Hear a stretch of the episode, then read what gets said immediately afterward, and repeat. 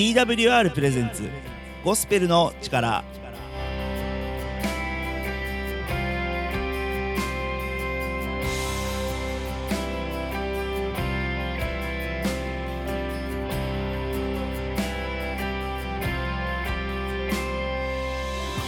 皆さんいかがお過ごしでしょうか？TWR がお送りするゴスペルの力本日も始まります。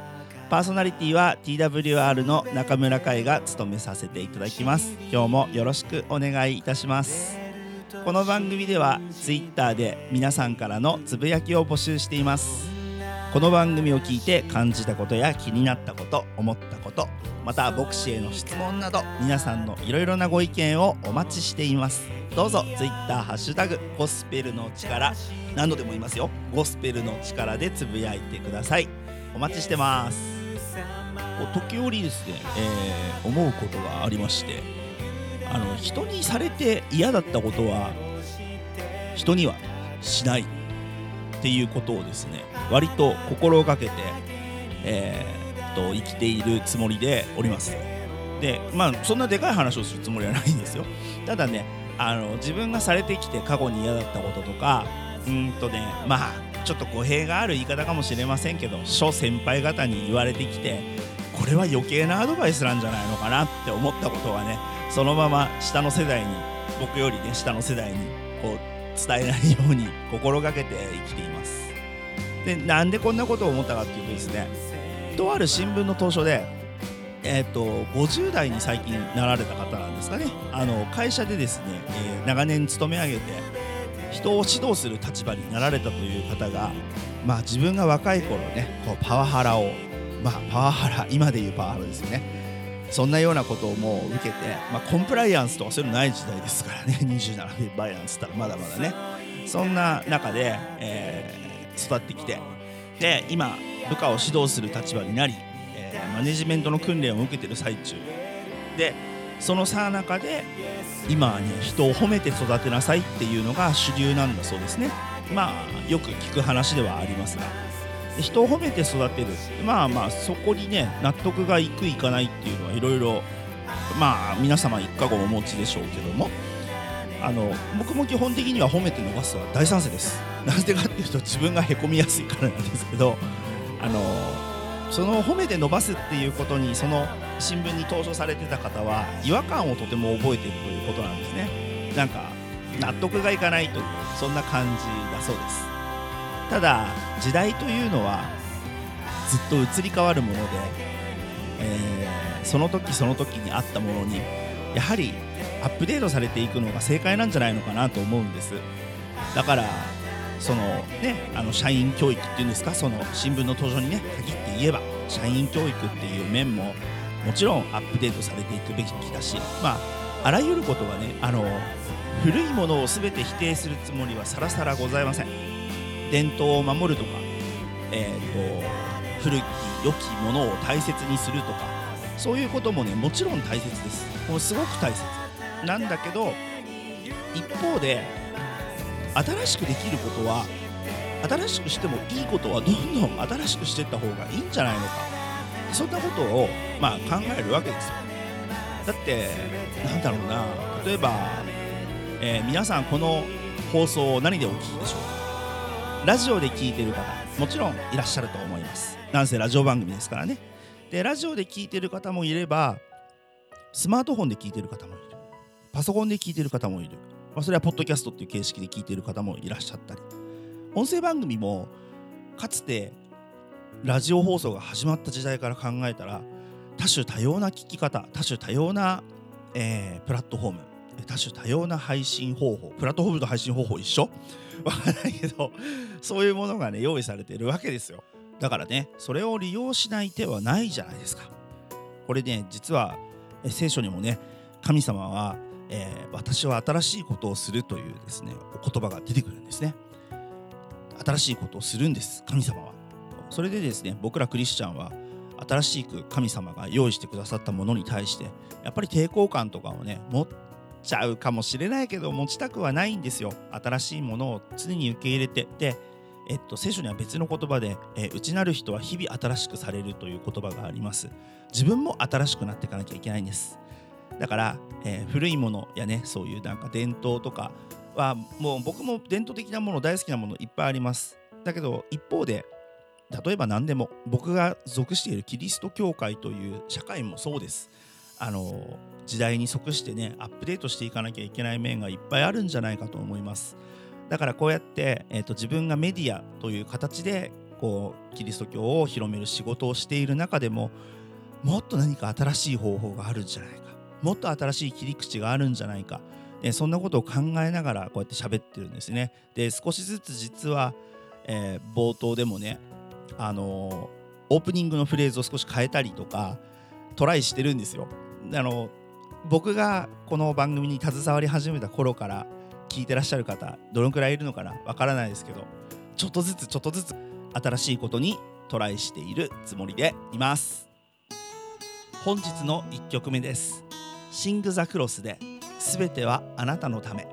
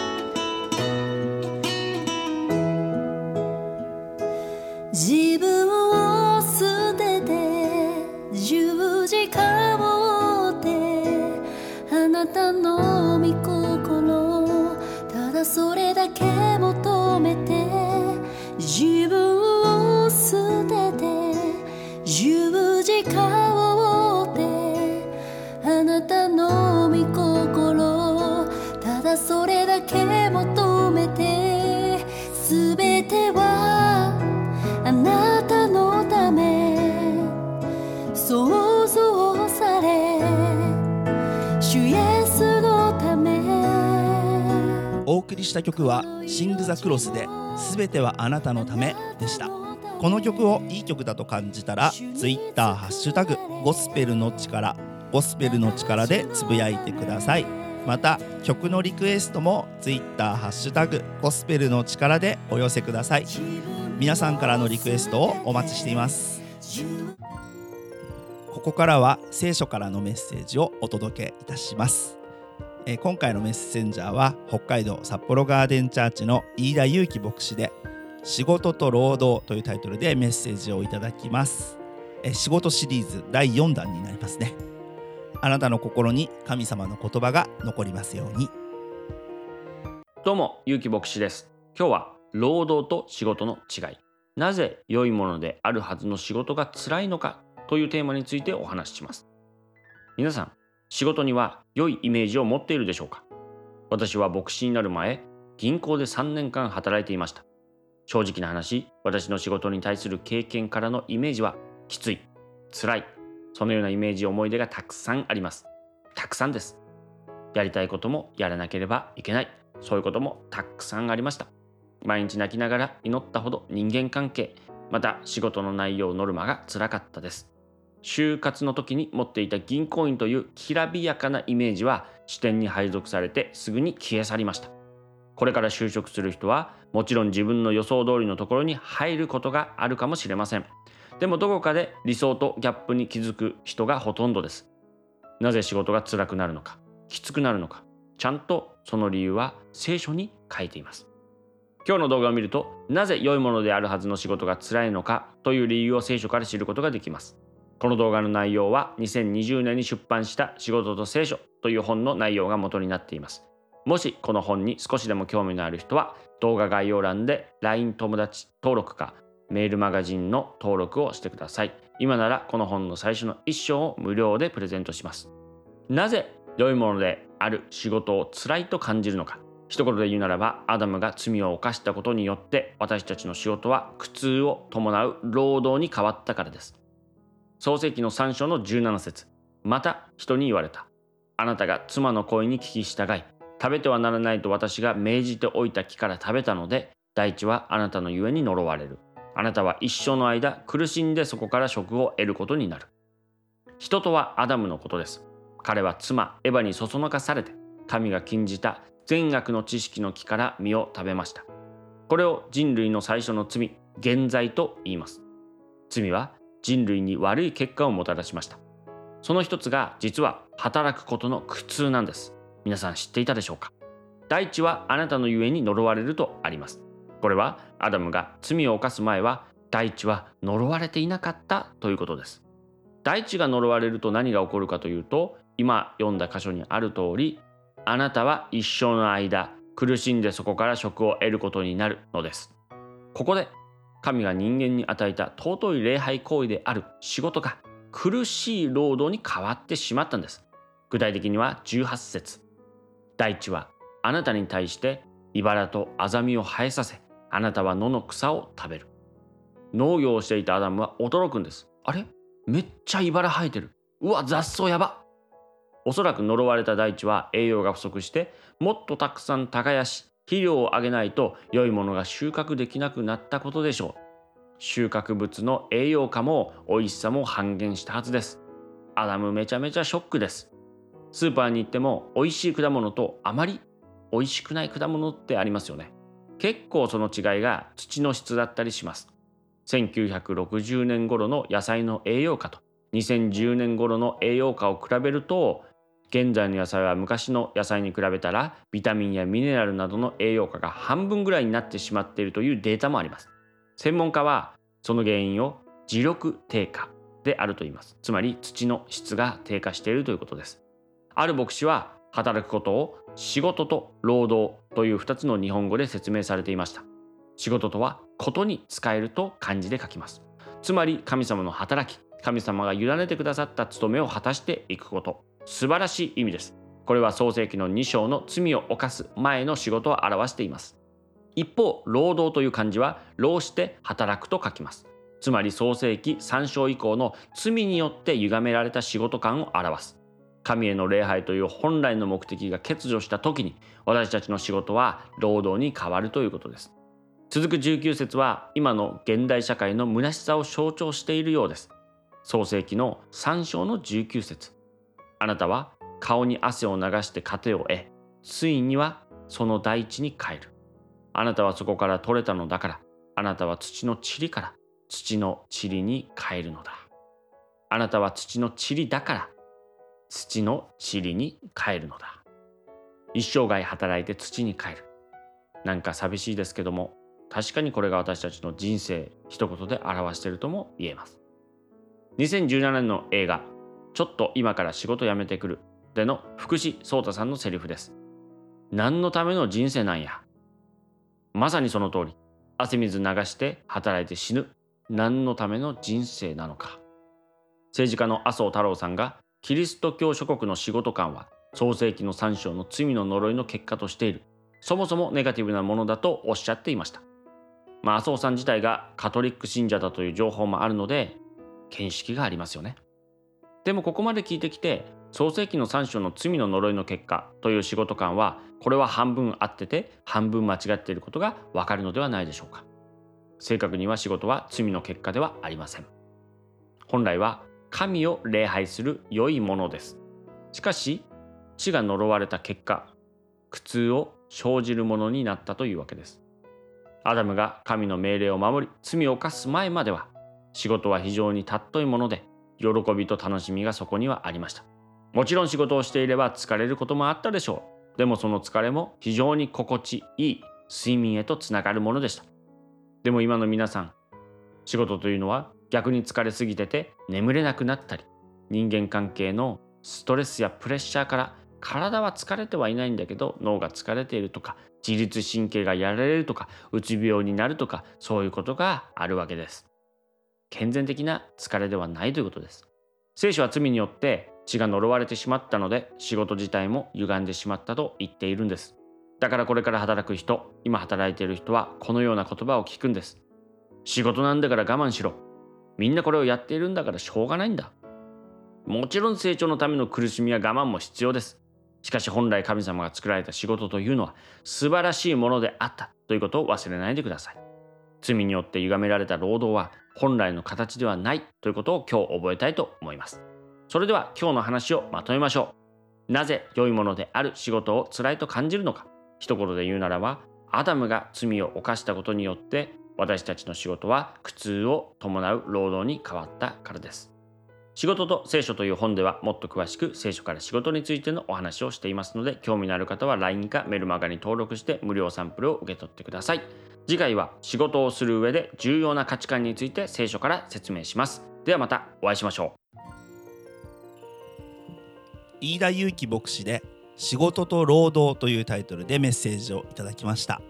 皆さんどのように感じたでしょうか？え仕事ことに使えるって書くんですよね。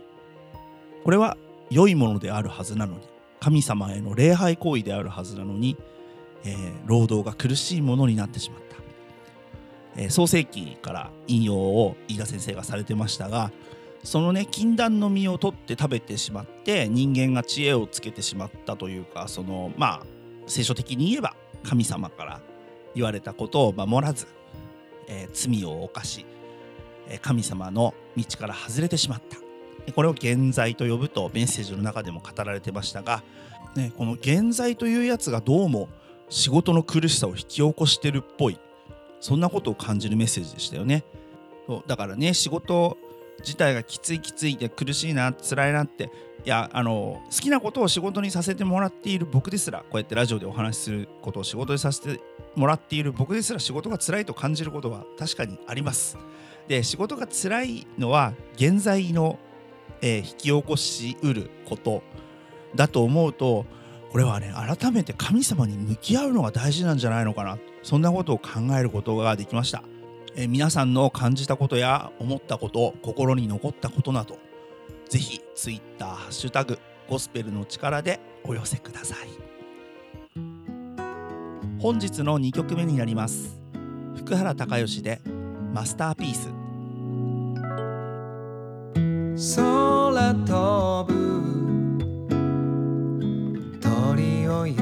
養うのは野に咲く。花を飾るのは夜空に星を置いたのは季節が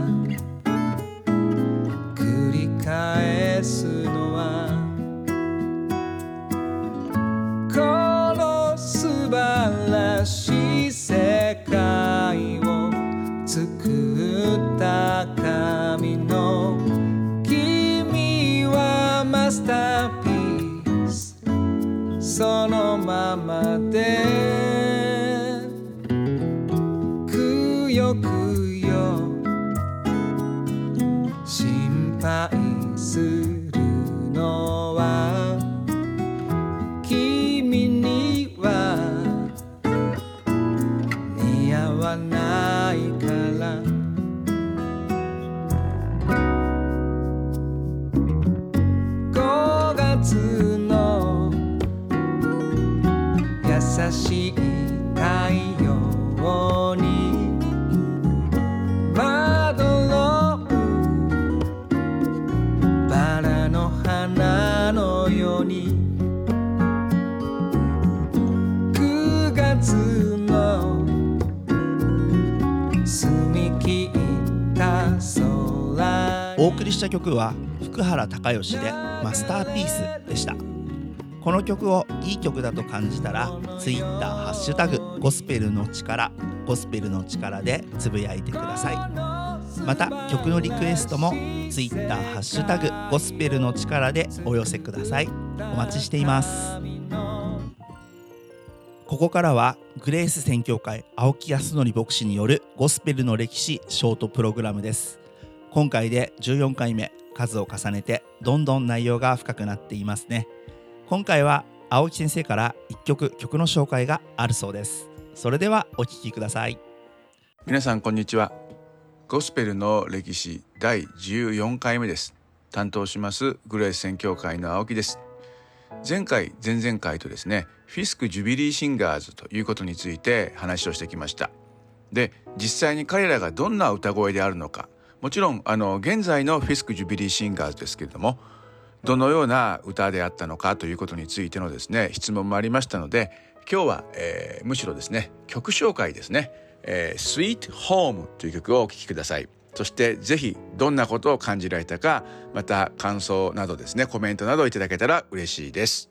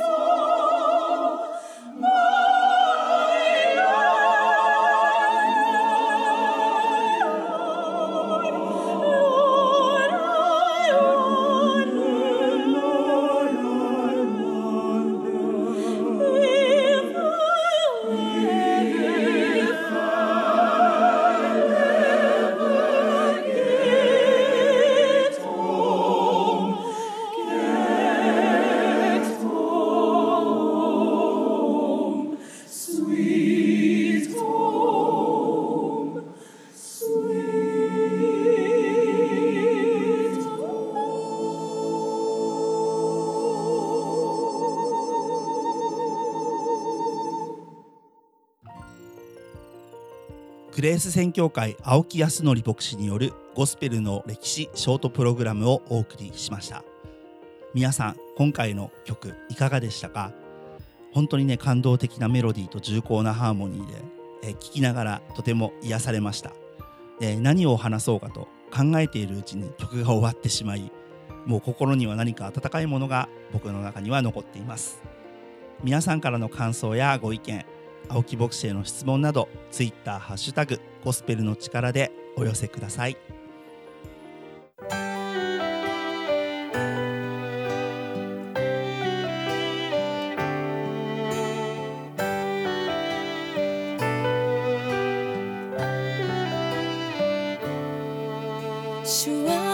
本日もエンディングのお時間となりました。皆さん最後までお聴きくださいましてありがとうございます。本日のゴスペルの力いかがでしたか？楽しかった？面白かった？最高だった？そんな声をですねぜひぜひ Twitter ハッシュタグゴスペルの力ゴスペルの力をつけてつぶやいてください。皆さんからの感想をねどしどしお待ちしてます。またね、えー、番組の感想はお聞きの放送局でも受け付けておりますので皆さんどしどし送ってください、えー、TWR の最新情報はホームページ twrjp.org twrjp.org こちらをぜひご覧ください。各種 SNS、インスタグラム、Facebook、Twitter でも最新の情報を「ハッシュタグ #TWRJAPAN」TWRJAPAN で公開しております。ぜひぜひフォローをお願いします。番組をもう一度聞きたい方や聞き逃した方のために Apple や Spotify のポッドキャストでも配信しております。DWR ジャパンゴスペルの力で検索しお聴きください。ポッドキャストでもぜひゴスペルの力楽しんでくださいね。それでは皆さんまたお会いしましょう。本日のパーソナリティは中村海でした。お聞きの皆様の上に神様の豊かな豊かな祝福がありますようにお祈りしています。